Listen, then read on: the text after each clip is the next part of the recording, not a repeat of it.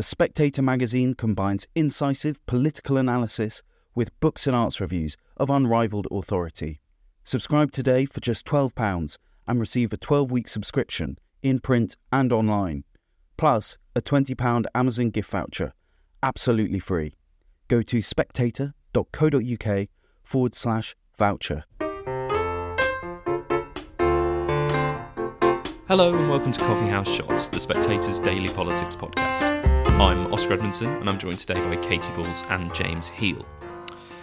Now, Rishi Sunak is in Israel showing his support for Prime Minister Netanyahu, and they staged a joint press conference. Here's what Rishi Sunak had to say. In the last two weeks, this country has gone through something that no country, no people should have to endure, least of all Israel, which has lived through some of the most awful scenes, the spectre of violence and terrorism every day of its existence. And I want to share the deep condolences of the British people and stress that we absolutely support Israel's right to defend itself in line with international law, to go after Hamas, to take back hostages, deter further inc- incursions, and to strengthen your security for the long term. And James, Rishi Sunak there throwing his full support behind Israel. What should we read into that? Sure, yes. So Rishi Sunak flew out um, from London last night, arrived and had meetings today with the Israeli Prime Minister and the Israeli President. And I suppose the highlight of what has happened today was this press statement he did with Benjamin Netanyahu, in which they both spoke of their mutual solidarity over this issue. Sunak told the Israeli press, you know, Netanyahu, bluntly, we want you to win, um, saying we stand with you. Netanyahu, in his comments, you know, grounded it, but in a very British sense. He said, you know, you fought the Nazis 80 years ago, Hamas are the new Nazis.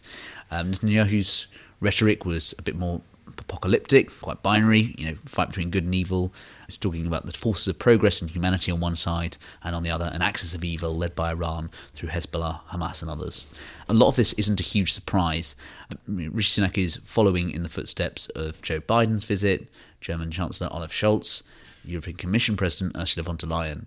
And really, I think there's two motives for this. One is the obvious one of just saying to Israel, we feel your pain we stand with you to demonstrate that that, that pain is is acknowledged and shared by a lot in the West. But I think also it's the unspoken part to all of this is trying to is trying to calm down and make sure the Israeli reaction is listening to humanitarian concerns about the laws of war, the fate of those Palestinian civilians based in Gaza, and really try to show a sort of united front on this, which encourages Israel to act while obviously taking the steps to protect itself, while acting within boundaries of of established international law and trying to mitigate the disasters as much as possible. So really, I mean, a lot of it today was very much about standing with Israel, and then of course this is just really part of one of Rishi Sunak's diplomatic tour. Uh, this afternoon, he's expected to fly to Saudi Arabia to meet MBS. Um, also, James Cleverly is doing his own diplomatic footwork. He's expected to travel to Egypt, Turkey, and Qatar over the next day, next three days too. And so, really, this is about showing that the UK is part of the uh, Western response to what's happening in Israel, demonstrating support, and also hopefully encouraging a proportionate response to all of this. Yes, I think by having these public shows of support, and again, I don't think the motives of Rishi Sunak are very different to those of Joe Biden. It's just one has more influence, really, just in terms of the size of the country and so forth. But by having these public shows of support, I think it the idea is it gives you the space privately to um, call for restraint because clearly this conflict has the potential to be incredibly messy, wide ranging, and have consequences for lots of countries well beyond Israel. And I think we're still at the wait and see moment because we haven't had that ground invasion yet. You've had the debate about the hospital strike, but it did show you, I think, how quickly some outlets were to say it was an Israeli strike, say, you know, the Palestinian side say this, and the furious response that that them received from others saying, you know, war on Israel, and um, that this is a tinderbox since then, obviously, a lot of doubt about who is actually to blame on that strike. Um, but I think it does just show you at the moment lots of diplomatic dancing around this to try and get to the point that when things do get tougher, which is expected to happen, um, they have the channels in place. And meanwhile, back in Westminster, the polls have opened today for two by elections, one in Tamworth and one in Mid Bedfordshire. James, can you just take us through those two constituencies and maybe remind listeners why we're going to the polls today? Sure. So you've got these two by elections, One which was caused by the resignation, perhaps the belated resignation of Nadine Dorries, um, standing down earlier in the summer, and the other was the enforced resignation of um, Chris Pincher, the MP for Tamworth, after being after going through the Common Standards process and uh, a recall being triggered there in Tamworth. These two seats are Tory held. Um, Mid Bedfordshire has been a Tory seat since the 1930s. I think that's an interesting one because you have a strong Lib Dem and Labour challenge there. So there's this question of will you split the vote there? Only a couple of seats across the country are real three way splits. Uh, we saw memorably in 2015 South Thanet, which uh, was a UKIP Labour Tory one. They very rarely happen. So be interesting to see what happens there. And I suspect if, if, if the Labour and the Lib Dems narrowly miss out on that, there might be some calls perhaps for, say, a, a progressive alliance or something like that. The Tamworth one is interesting because that has been trending to the Tories for the last five elections or so, and it has a you know big majority of twenty thousand. And really, I think these two these two seats are going to be ones which you know, weren't particularly caused by any real fault on Rishi Sunak's part, but which will be really worrying if, if the Tories lose that or, or come close to losing that because it shows that even in kind of those safe seats, they are under threat. I thought it was interesting yesterday at PMQs. Keir Starmer obviously chose to take the statesman route. He chose to lead on the six questions on Israel Palestine. And of course, it was left to one of his front benchers, uh, Karin Smyth, to raise the uh, issue of some of the Tamworth candidates' comments um, in the Commons. And that, and that, packaged that up for a nice, friendly uh, social media clip on Tamworth Labour. So, uh, you know, taking the statesman route and allowing the attack. So I think Labour's attack game on this has um, has raised. And I think for many years, you know, the 2010s, they, the by election machine wasn't uh, particularly adept. So I think um, if they do end up taking both those seats tomorrow, if Labour does that, um, I think that's a, another sign of confidence in their campaigning machine. As James says, Katy, these are two very safe Conservative seats. But what are the polls suggesting? Which is that it's very tight. We're at a point where I'm not going to make a prediction. Um, I think hours before we get a result. Um, but the point is, it's just a bit too close to call. And obviously, you have expectation management going on all sides. I do think the Tories are a bit more despondent than they were a few weeks ago. And I think that because of the events in Israel and Palestine, you haven't really had much time for this whole, you know, post conference post mortem. There's been some focus groups that were actually quite encouraging for Rishi Sunak in the sense that it was those uh, swing voters they need to get, and they said, "Oh." This is a group done by James Johnson, sometimes on this podcast, effectively saying that they thought that Rishi Sunak had the better conference season because he had actually done things. You know, he'd tried to do policies whether or not you agreed with them. But then eventually they said, but we'd still vote for Keir Starmer if there was an election tomorrow. So that was widely, I think, taken as, oh, look, Rishi Sunak's had a bad conference season. But I think if you were in number 10 and you see that, you know, it's not an election tomorrow. You're trying to take people on the journey. So that would suggest their messaging is going the way they want.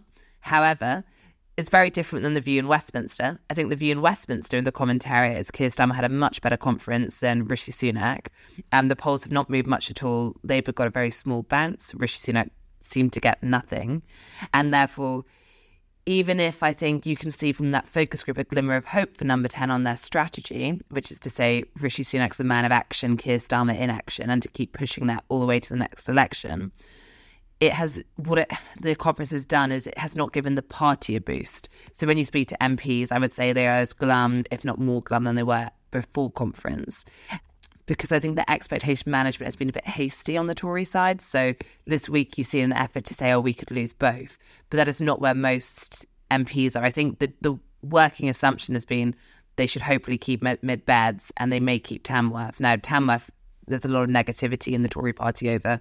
But if they do get to a situation tomorrow where they somehow lose Mid Bedfordshire, as well as Tamworth, I think that's going to be very negative in terms of the reaction because it does not feel. I, I, think these results are never priced in in the way we can say they are. Look at local elections, people expect them to be bad.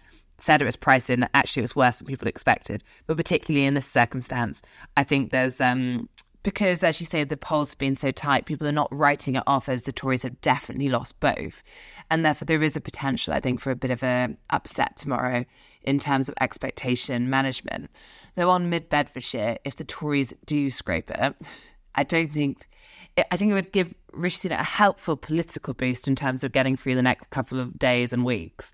But you can't really take great store in keeping a seat, which um, just because the votes are split between Labour and Lib Dems, because it's not something that is going to be replicated in many seats in a general election. Yeah. And James, on Labour and Lib Dems potentially splitting the vote, there have been some that reported that there's a tacit agreement between Labour and the Liberal Democrats coming up towards by elections, whereby one will sort of let the other contest the Tories more heavily, depending on their chances of, of winning. This is something that Ed Davey has, has denied. But, but what do you make of that? Have we seen that in the campaigning towards Mid Bedfordshire and, and Tamworth? I mean, I would say that it's actually been, from the Tories' perspective, remarkably amusing to watch Labour experience some of the Lib Dem tactics. There aren't that many seats in the country where Lib Dems and Labour come up against each other. And so there's been a furious war of words. Peter Kyle went on a, a rival podcast and accused them of sort of dirty tricks and questioning the character of the of the local Labour candidate there. Um, I think really, I'm not sure how much can be read from the point of view of, of Labour or Lib Dem into this result. If it is, um, if it is as we think, pretty close. You know, uh, there are not many seats like this across the country, and so I'm not sure. I, think there's lots of talk in 2019 of pacts, and I don't think there'll be any sort of talk about that next time. I think if you look at, I was at Lib Dem conference, and as I say, the fact that Ed Davey attacks Rishi Sunak 27 times in a speech compared to just three for Labour would suggest that they know they both have an interest, shall we say, in attacking the Tories.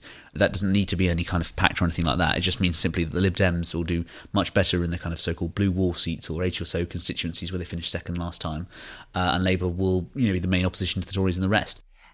And actually, I think what we've seen is voters are pretty adept at doing tactical voting when they want to. So you don't really need this progressive pact. Um, there's at general elections too, progressive pacts tend to come under greater strain because there are lots of policy differences between Labour and the Lib Dems, and you see that much more in a national campaign than you would local. But most voters, I think, in recent years, and you saw it with local elections, have got pretty good at working out who they want to stop and then trying to work out a way around it. So I think that we will see tactical voting, and if people want the Tories out, they can do the calculations themselves. And James, just finally, this will be the eighth and ninth by elections that Rishi Sunak has faced during his time as Prime Minister. And he could have to face another one, and another one triggered by a Tory sleaze scandal, with Peter Bone suspended over bullying and sexual misconduct findings. What should we expect to happen there? Well, yeah, there's been 19 by elections, 18 and 19 tomorrow, this Parliament, since 2019. Extraordinary. After a long, long time, we didn't have any by elections. And yeah, Peter Bone this week was found by the Common Standards authorities to be in breach of its rules regarding allegations dating back 10 and 11 years. And now it looks like uh, if his appeal is unsuccessful, we could move to a six week suspension. Six week suspension is more than the 10 days needed to trigger the, the potential for a recall petition, whereby his Wellingborough constituents could call for a by election in that seat.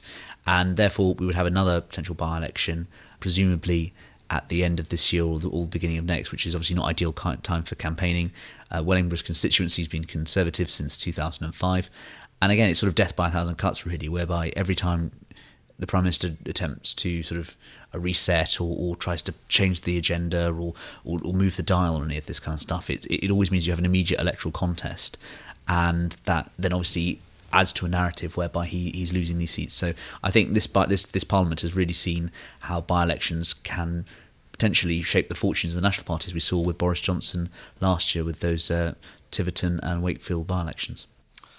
Great. Well, thank you, Katy. Thank you, James, and thank you very much for listening.